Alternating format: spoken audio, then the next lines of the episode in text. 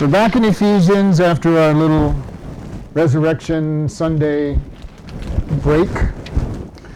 Uh, Ephesians 4, let's go ahead and open a prayer as we open the Word. Lord, we just thank you for this day. We ask you just to anoint this time as we look at your Word. Give us what you would have us to hear from you on this day, and we thank you in Jesus' name, amen. I don't know how far I'm going to get along on here. That I'm going to read through the rest of this chapter. It's a lot, lot, but it almost has to be taken together, so we're going to see what God does. Ephesians chapter 4, starting at verse 17. This I say, therefore, and, and testify in the Lord, that you henceforth walk not as other Gentiles walk, in the vanity of their mind, having their understanding darkened, being alienated from the life of God through the ignorance that is in them, because of the blindness of their heart, who, being past feeling, have given themselves over to lasciviousness, to work all uncleanness with greediness. But you have not so learned Christ. If so be that you have heard him and have been taught him as the truth is in Jesus, that you put off concerning the former conversations the old man which is corrupt according to the deceitful lusts, and remove in the spirit of your mind and that you put on the new man which after Christ is created in righteousness and true holiness. Wherefore, putting away lying, speak every man truth with his neighbor, for we are the members one of another. Be angry and sin not. Let not the sun go down on your wrath. Neither give place to the devil.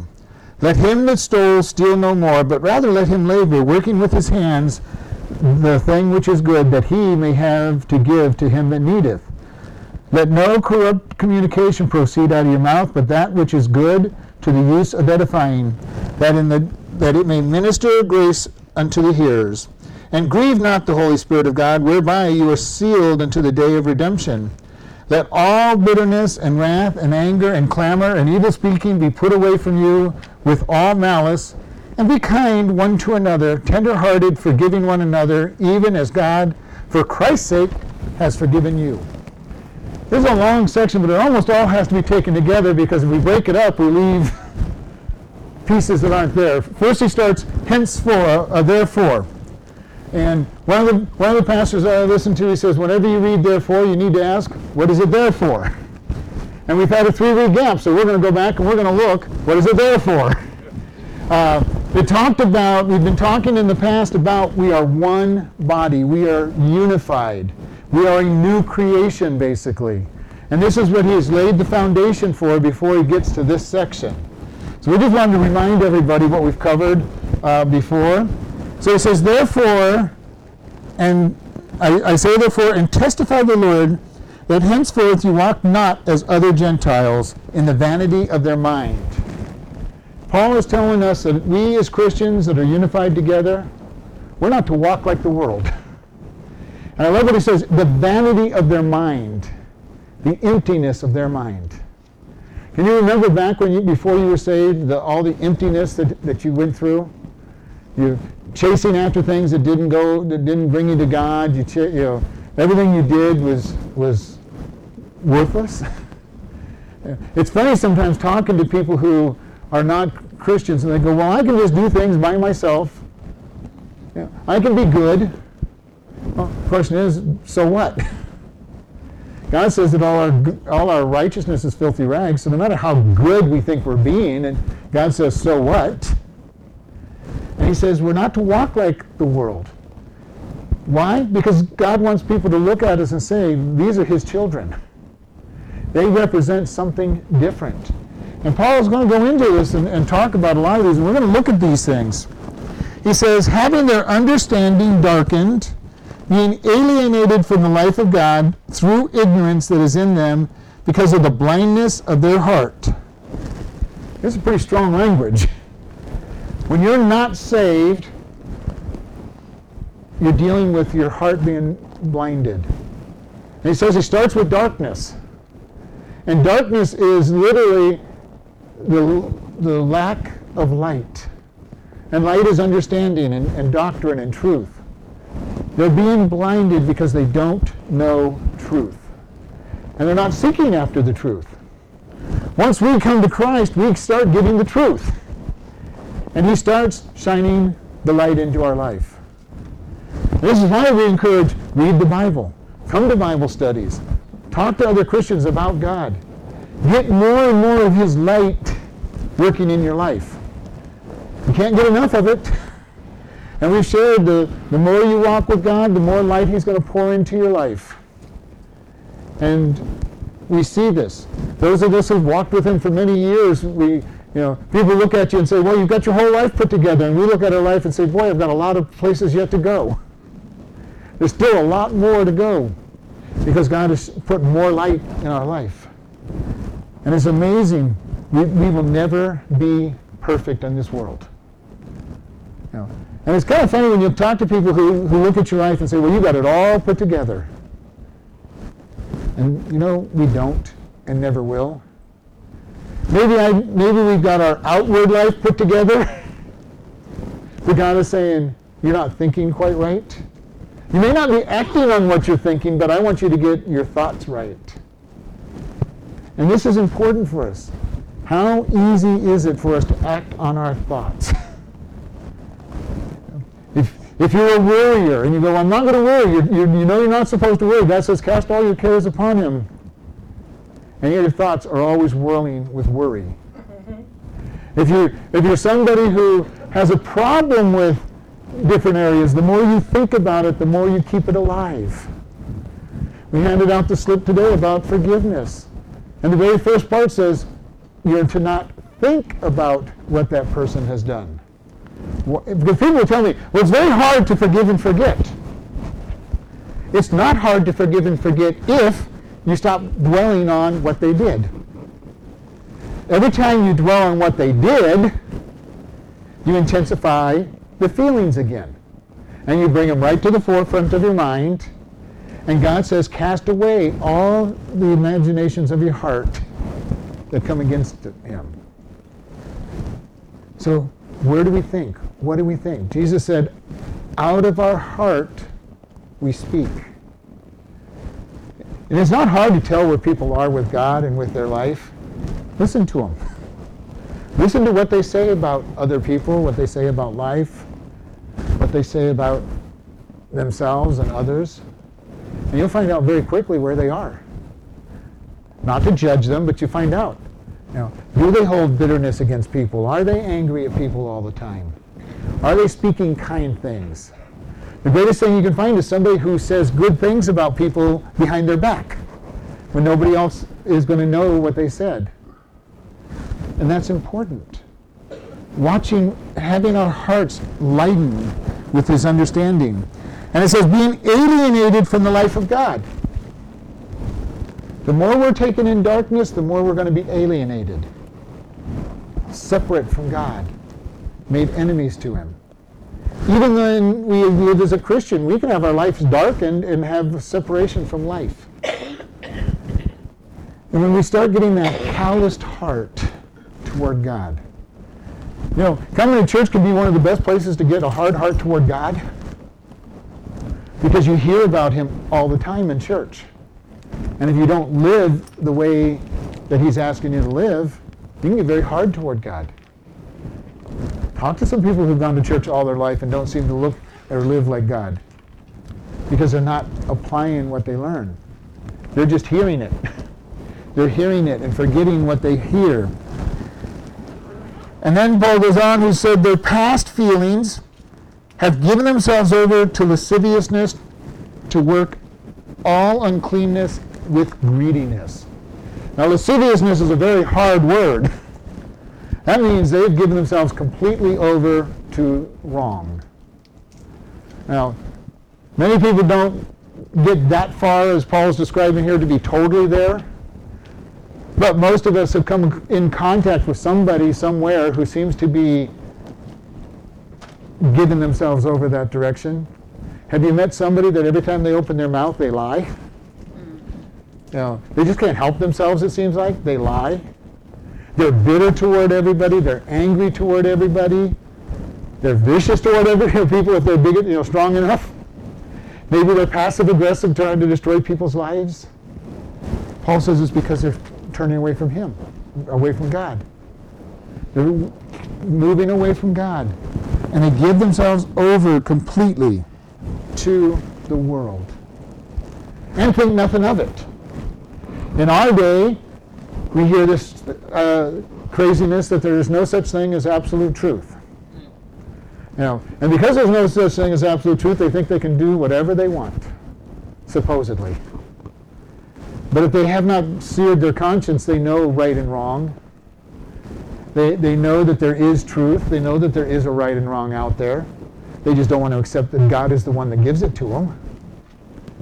And I love people that used to tell me there's no such thing as absolute truth because I gave them right back the, the re- reflective saying, Are you absolutely sure? Because the statement in and of itself is a fallacy. It's an absolute truth that there is no absolute truth, is what they're telling you. And they're trying to justify living against God, living in the wrong state, wrong lifestyle against their conscience. And you know what? It's easy to prove that they don't even believe it. and I used to do this in college. Uh, somebody would tell me, well, I don't believe in absolute truth. I'm going, you really? Is that true? They go, yeah. I go, okay. And I grab their keys and walk away. And they go, what are you doing? I go, well, I got to go sell a car that I just got. And I go, you can't do that. I go, why not? It's wrong. I'm going, you just told me there's no such thing as right and wrong. I don't have a problem with it. And throw them back their keys, you know, because it's, you know, but people instinctively know there's right and wrong. It's not a question of is there, it, they know there is, even though they're trying to lie to themselves to say there isn't, and that fits what Paul says. They've given themselves over to lasciviousness and to wrong with greed. In verse 20 it says, Paul goes on, but. You all know I love those words, but, because he's changing topic. He's going, that you have not so learned of Christ. As Christians, we have a different way we've been taught. We may think uh, initially the way the world thinks, but God says, I'm going to change, I've changed you. And then Paul goes into a whole list of things, he goes, if, and this really should be his sense, since so that you have heard of him and have been taught of him as the truth of Jesus, so he goes, you've heard of him, You've been taught, and it's true. This is why we get into the Word of God, because the Word is true. And you know, it's not true because it's in the Bible. It's in the Bible because it's true.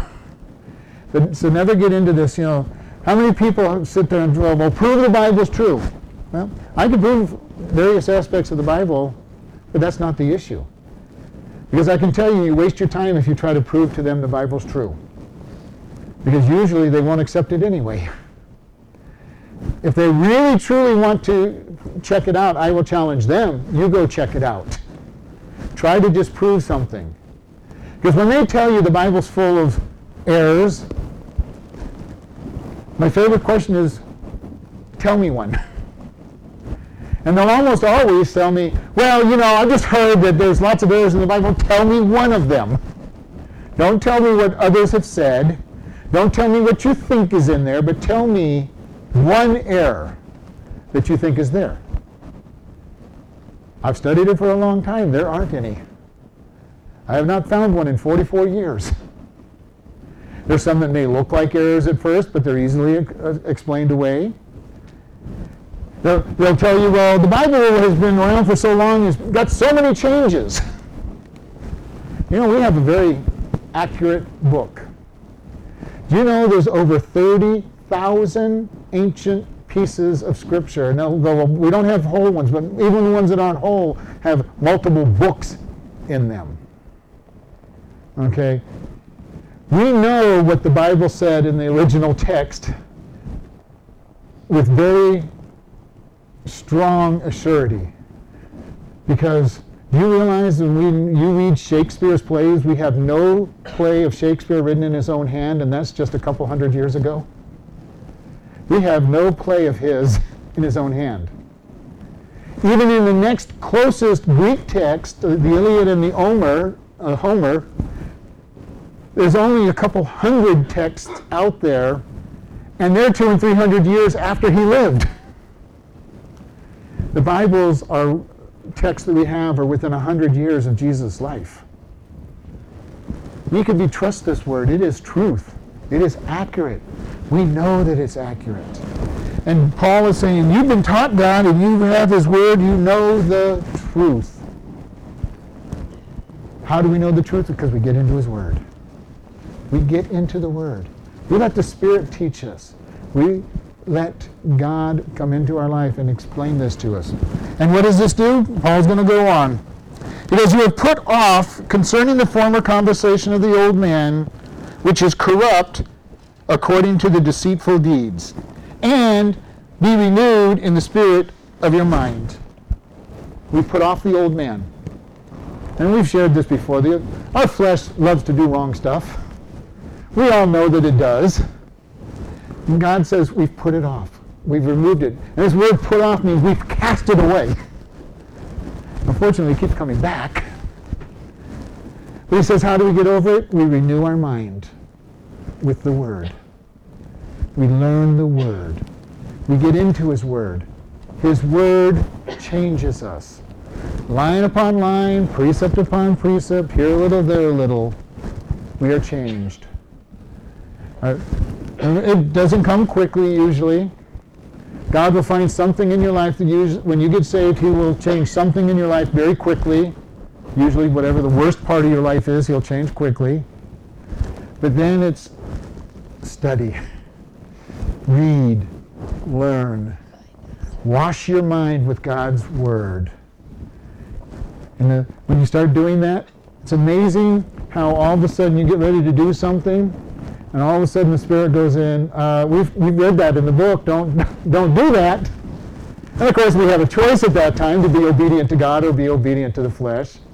But hopefully, you have been there at some point. You're getting ready to do something and you're going, No, I can't do this. No, I can't say this. I just can't because God is there changing us. And it says, "Is put off our former conversations, our way of life, which is corrupt according to deceitful lusts. We have that desire. We have a desire to say bad things about people. We have thing, the desire to say hateful things to people. We have the desire to hurt people with our words. And God is saying, speak kindness, edify one another, build one another up. There's no reason to tear people down. Number one, they have enough trouble tearing themselves down, probably. And all of us do the same thing. We do something wrong and we start really feeling bad about ourselves. You know, we need to learn to forgive ourselves as well with the same steps that we forgive others with. Quit thinking about what we've done wrong because Christ put it under the blood. He died for our sin, put it under the blood, and says it's forgiven. And you go, well, you don't know what I've done. Well, everybody's going to say the same thing. You don't know what they've done. I don't know what I do in my mind. And God still forgives. He still loves because it's paid for. We as Christians have the greatest opportunity to have wonderful peace with God because He's paid for the sin. We need to dwell on what He's done for us. Not what we've done wrong. It's forgiven. Why do we want to go dig it, go around the grave, dig up what, what we've done wrong, try to wash the blood off of it that Jesus shed for it, and carry it around with us? He has forgiven us. He keeps us. And we need to be dwelling on what He has done for us. And that's what Paul is saying. You know, we are renewed after God and created in righteousness and true holiness.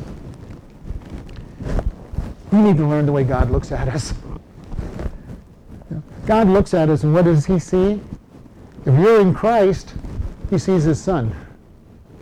If you've accepted the, the gift of salvation that Jesus paid for, He sees the righteousness of Christ when He looks at us. Because if He saw anything else, He wouldn't be able to deal with us.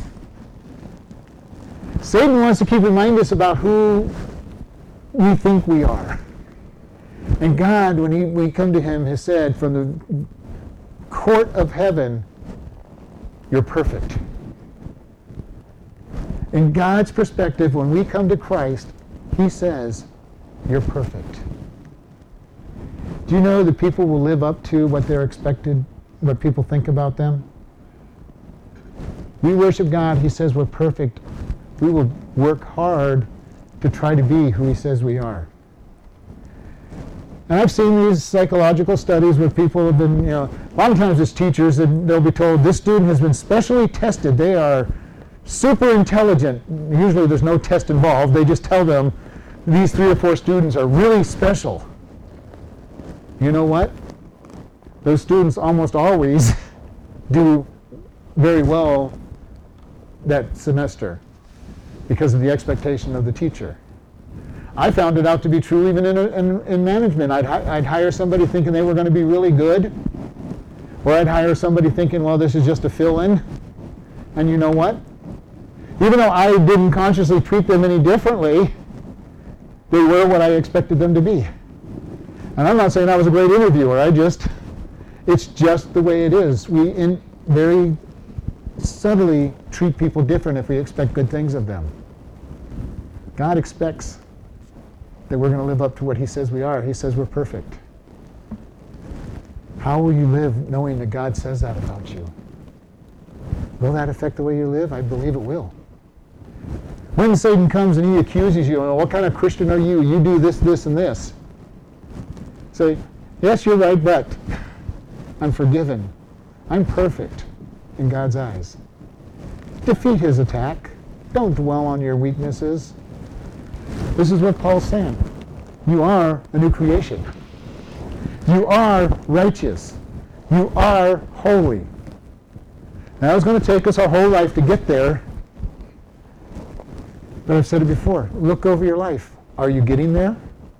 Look back over the last couple years. Are you more like God today than you were a year ago, two years ago, three years ago? We need to let Him change us. We need to really truly understand who He says we are. And this is where Paul's at. He's talking about, he goes, Wherefore, putting in verse 25, wherefore, putting away lying, speak every man truth with his neighbor, for we are members one of another. Lying lips. the flesh likes to lie. It does. Have you ever caught yourself lying to somebody and there's really not even a reason to do it? You know, you're just trying to make yourself look a little better in some situation.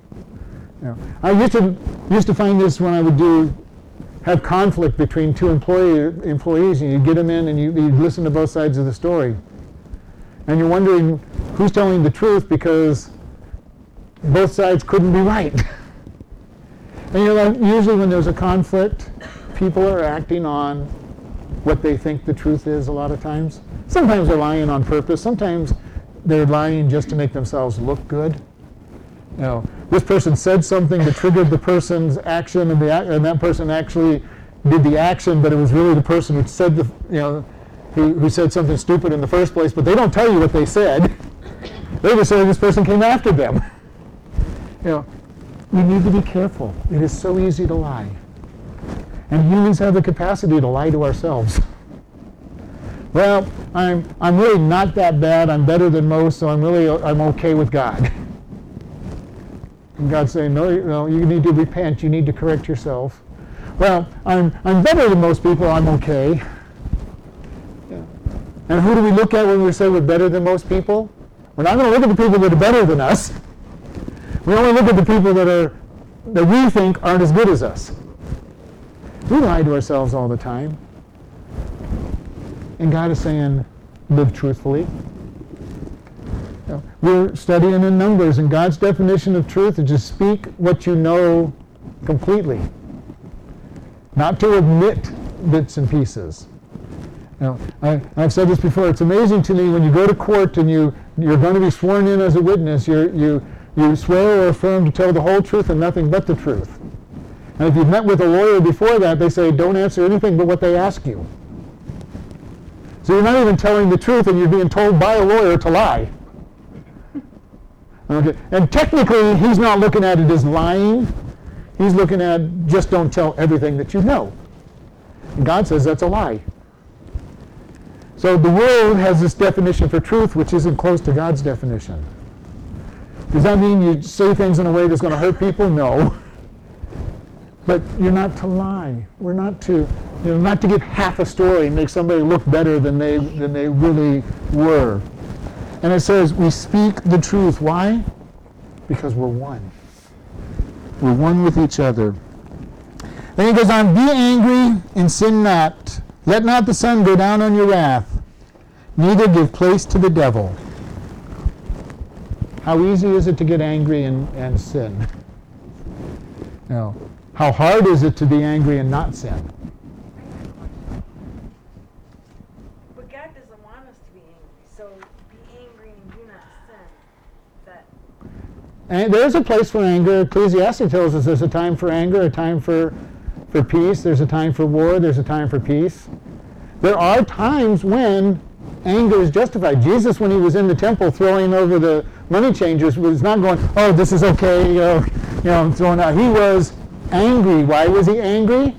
They were turning God's house into a den of thieves. Okay? There is a place for anger. A lot less than we as humans think.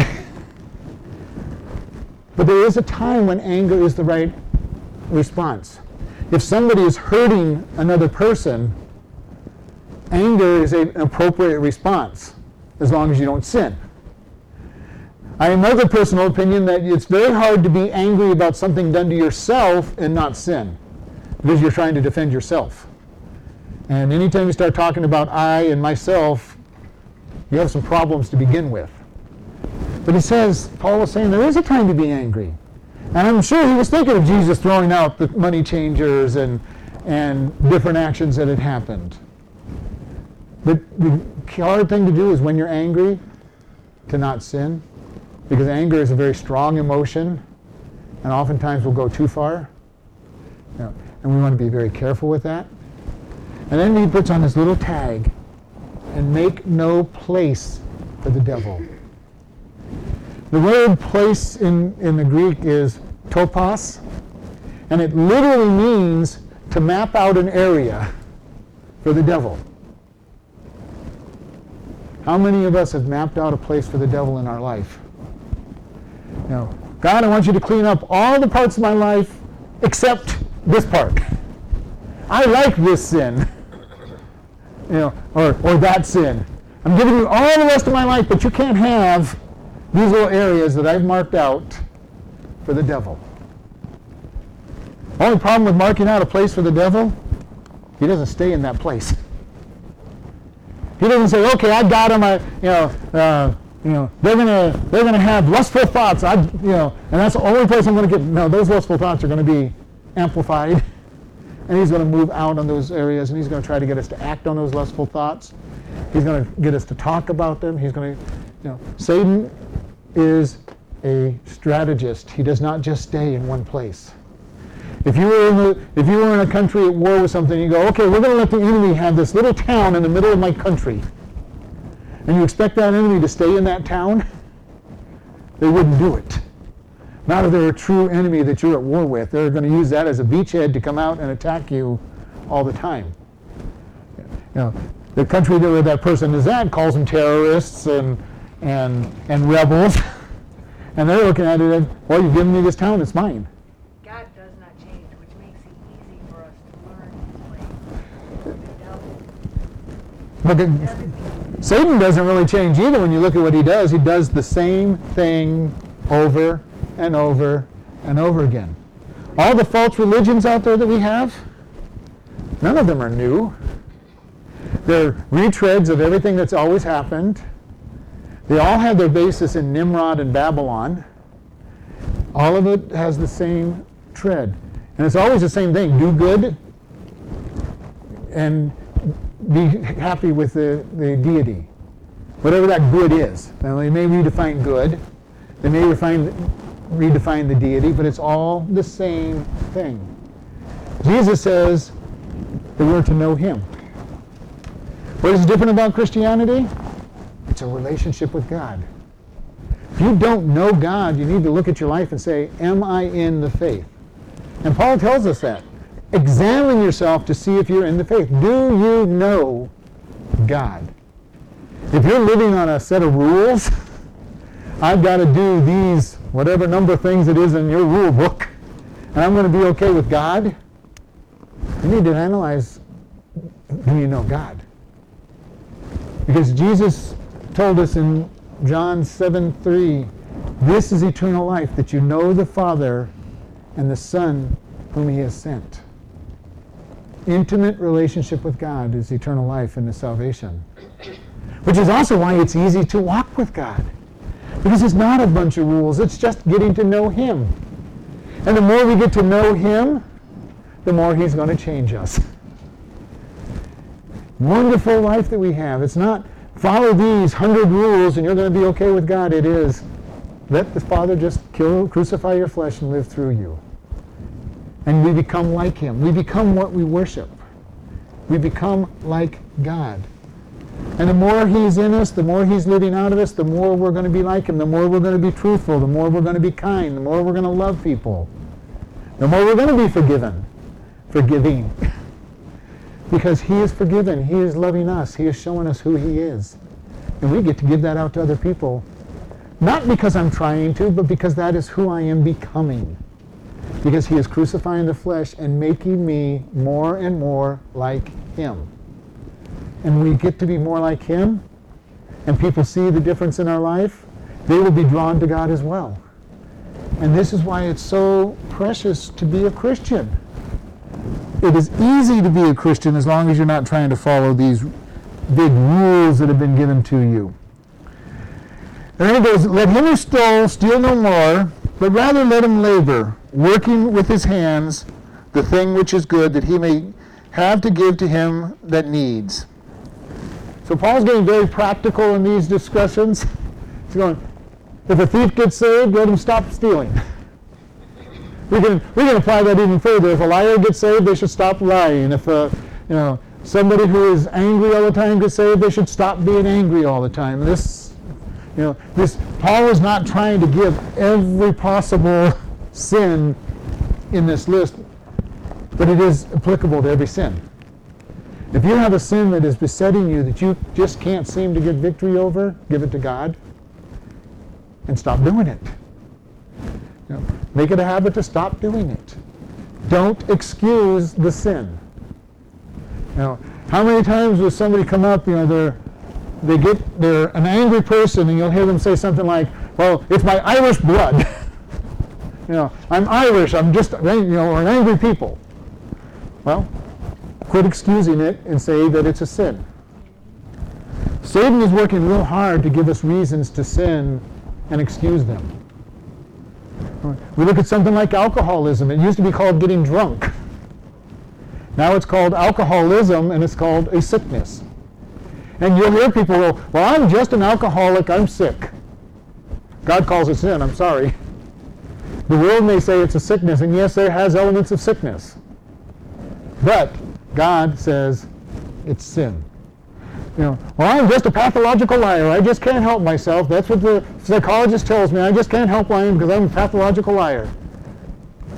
Sorry, God doesn't agree with you. He calls it sin. Know, I am just uh, addicted to sex. I can't help myself. I, I just have to do it. And that psychologist will agree with you that you're addicted to it. God calls it sin. Satan is trying very hard to redefine sin as sickness. Why? Because if you're sick, you can't be held accountable for it. And God says it's sin. And it's very interesting if you look at the list of psychological ailments, a good majority of them God calls sin. Now, I'm just a kleptomaniac. I can't help myself. I see it, I've got to pick it up. No, God says it's sin, stop we need to be able to admit to ourselves that we're sinners. Because until we are ready ready to say, this is a sin, we're going to make excuses for what we do. And it's very important that we stop and say, God says this is a sin, I'm going to agree with him. Does that make it any easier to stop? Not, not necessarily, but at the same time it does. Because I've acknowledged that it's sin. I'm not trapped in a habit. I'm not trapped in a sickness. It's sin. Once I start recognizing it as sin, and God says stop, it's not easy, but it is easier to stop. Because we're still going to make it, you know, we're still going to say it's difficult. When you're addicted, it is not easy to stop something. And all sin is addictive. It doesn't matter if it's drugs or alcohol, all sin it has an addictive nature, otherwise, we wouldn't keep doing it. We get something from it some pleasure, some, some level of, of desire that is being fulfilled. All sin is addictive to the flesh. And that's why Jesus said, I need you, your flesh needs to be crucified, and now you live through him. And it'll take time for some sins to be gotten over, but do not excuse it as, as, sin, uh, as, as I'm just addicted or I'm sick. Because you've got to change your mind. You've got to call it what God calls it sin. Because if you don't call it sin, you have no desire to get over it. Because if you're sick, you're just sick. You've got to look for a medical, you know, give me some pill to get rid of the sickness. And we see people that will do that. You know, give me the pill that will get me over this sickness. And God's saying, change your mind about it. That's what Paul's been saying here. Change your mind about what you're going through.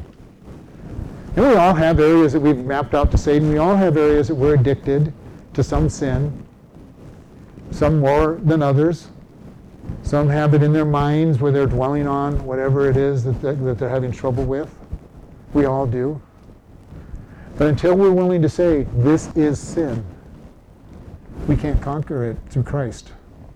As soon as we name it as sin, the Holy Spirit starts coming in, okay, now we've got the right attitude. Now we can come in and convict you of the sin. That's when you start naming it as sin, you're going to have a lot hard, a harder time taking pleasure in that sin because the Holy Spirit's going to be right there and saying, uh, "You agreed with me that this is sin. You agreed with me to sin. Stop it." At that time, we have a choice to be obedient or disobedient. But have you been there where the Spirit pushes you and says you can't do this anymore and there's conviction. And you go ahead and do it and there's no pleasure in it because you're so convicted that you shouldn't have done it in the first place, even though you said, well, I'm going to do it anyway. The minute we start naming it as sin, the Holy Spirit can work in our life. You'll start seeing victory. Will it be instant? No. Not in most cases. But when the Spirit's there convicting you, and you say, No, I'm not going to do this anymore because I'm tired of the Holy Spirit convicting me, and you stop, you'll have that victory.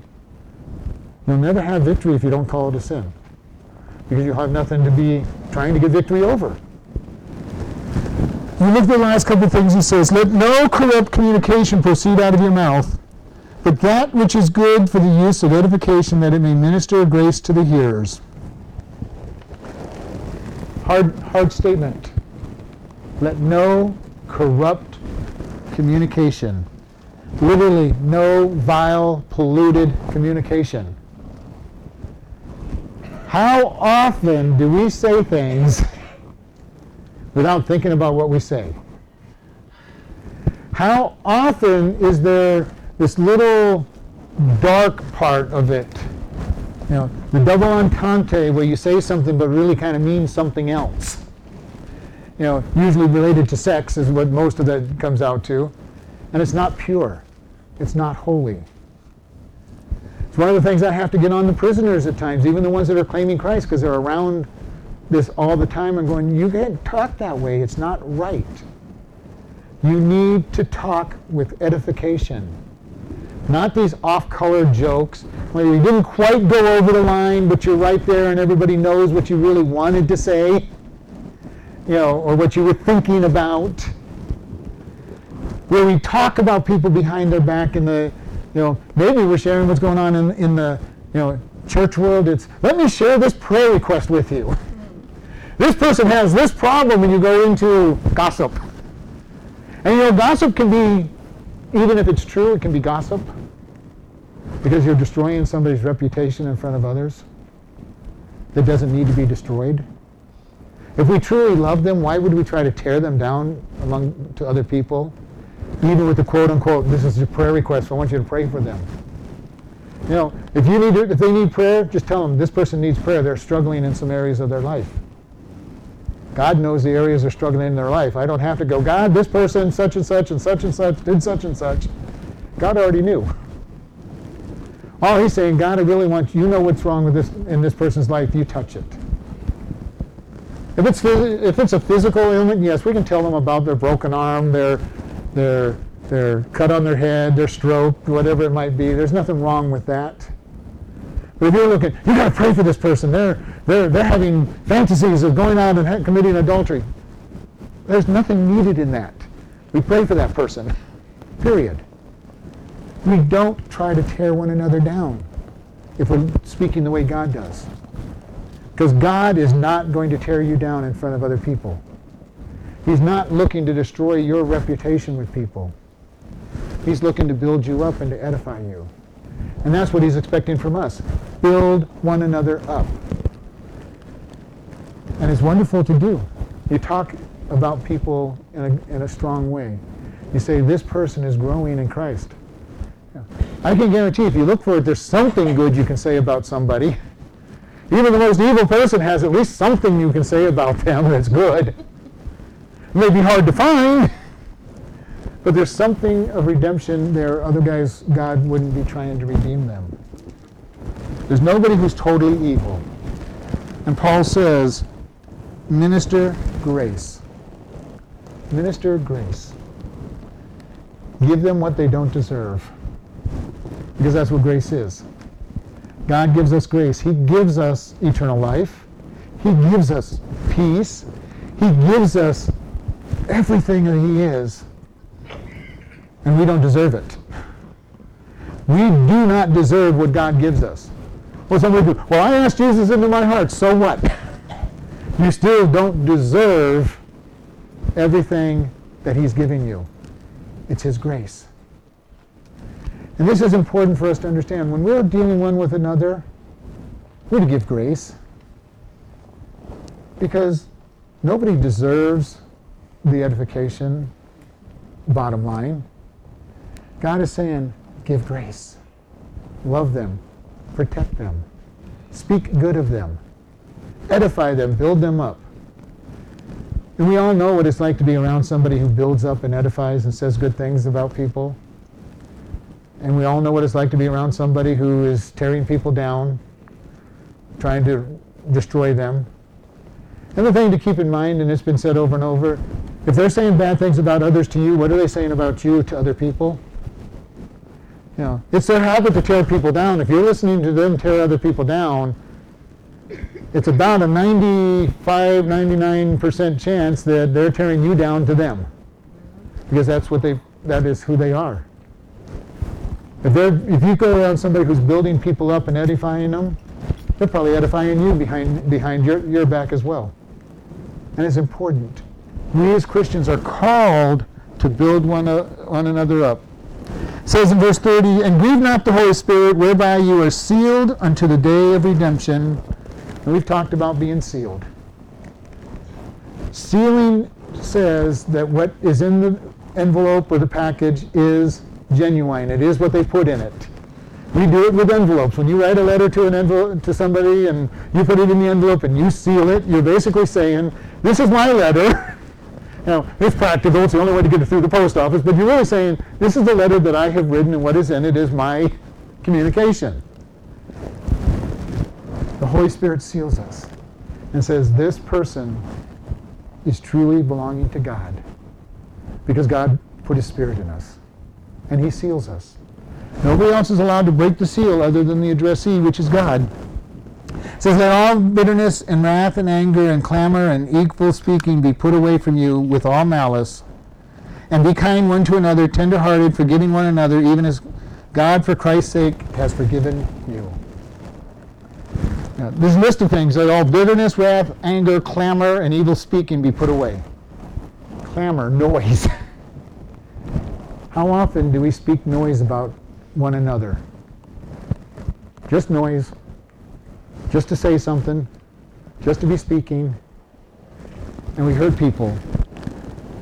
And the reason why he says we're to be kind to one another, tenderhearted, it says forgiving one another, is because God has forgiven us. He is to pour out of us. we want to live like He is. Or we should want to live like He is because the Holy Spirit is in us. My encouragement is talk to God. Are you living according to these verses that Paul said? If not, talk to God. Talk to Him and say, God, I need you to change me. God, I've been talking about people behind their back and tearing them down. Help me to speak godly, righteous things. God, I'm having trouble forgiving people. Help me learn to forgive. God, whatever it is that you have trouble with, ask Him to change you to be more like Him. And we're going to close here. But I want to challenge us if you don't know God, today is the day to know Him. Simple to know Him. You admit that you're a sinner. We're all sinners, we should know that.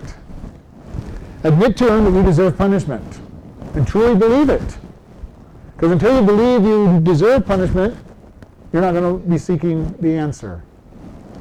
Then admit to Him that you believe that Jesus Christ lived that perfect life, died on the cross to pay for your sins, and rose from the dead.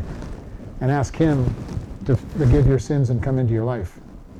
Very simple. A very simple situation. Admit those things to God and ask Him to come in. And He'll come in. And if you've asked Him to come in, come talk to me because I'd love to help people get started on their walk. But beyond that, I want to challenge each one of us.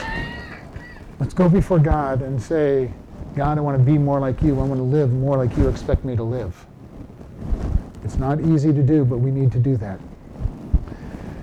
Lord, we come before you, and Lord, we challenge those in this room to open up more to you and become more like you through their words and their thoughts and their actions. Lord, we ask that your Spirit convict them and that they will pray and ask for this to happen. Lord, if there's anybody here who doesn't know you, we ask that they get into a relationship with you through the admission of their guilt, of their sins, and that the, the, you will punish those who reject your Son. And we just thank you in your precious name. Amen.